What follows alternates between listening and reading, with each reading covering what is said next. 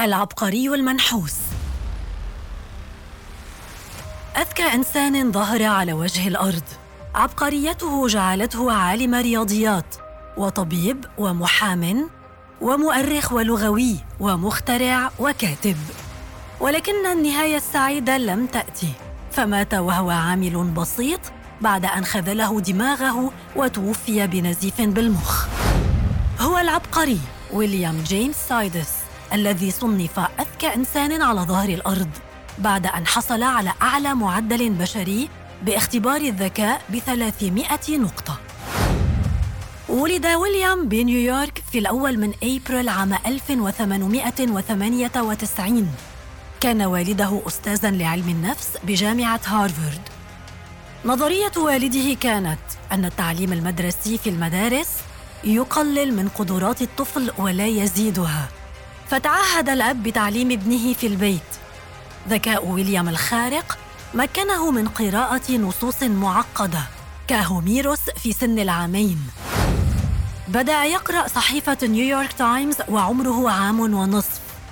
تعلم ويليام اللاتينية وهو في عمر السنتين. وفي سن السابعة كان يمكنه أن يتحدث ثماني لغات بكل طلاقة. الفرنسية الألمانية الروسية اليونانية. اللاتينية العبرية الأرمنية والتركية. في عمر الثامنة اجتاز امتحان القبول في جامعة هارفارد لكن صغر سنه منعه من الالتحاق بها. وفي النهاية التحق بجامعة هارفارد في سن الأحد عشر عاماً وتخرج وهو يبلغ من العمر 16 عاماً مع مرتبة الشرف في عام 1914 ليصبح فيما بعد أصغر بروفيسور في التاريخ. قبل بلوغه العشرين كان يتكلم بأكثر من أربعين لغة ولهجة محلية.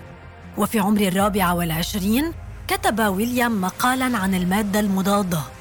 كان ويليام يلقي محاضرة في جامعة هارفارد حول الأجسام رباعية الأبعاد وله أربع مؤلفات في الرياضيات.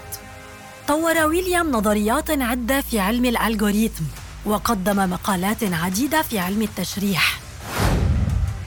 مارس ويليام عدة مهن قبل أن يصل إلى الخامسة عشر من عمره. من بينها عالم رياضيات عالم إنسان مؤرخ لغوي مخترع كاتب طبيب عالم نفس محام وناشط سلام. إلا أن عبقرية ويليام كانت وبالا عليه.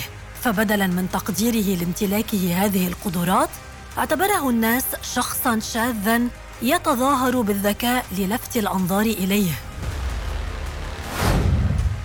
لم يستطع ويليام احتمال الضغط الإعلامي والاجتماعي عليه فتعرض لانهيار عصبي أثناء دراسته في هارفارد عندما كان بروفيسورا في جامعة رايس.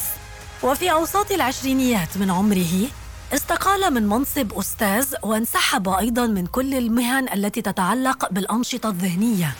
وبعد حوالي عام وتحديدا سنة 1924 وعندما كان ويليام في السادسة والعشرين من عمره وجده أحد المراسلين وهو يعمل في مهنة صغيرة ككاتب بحسب المراسل. فأخبره ويليام أن كل ما يتمناه هو العمل بعيداً عن أضواء الإعلام في عمل لا يشكل عبئاً عليه. ويليام العبقري قضى باقي حياته في عمل متواضع جدا إلا أنه توفي في عام 1944 نتيجة نزيف دماغي.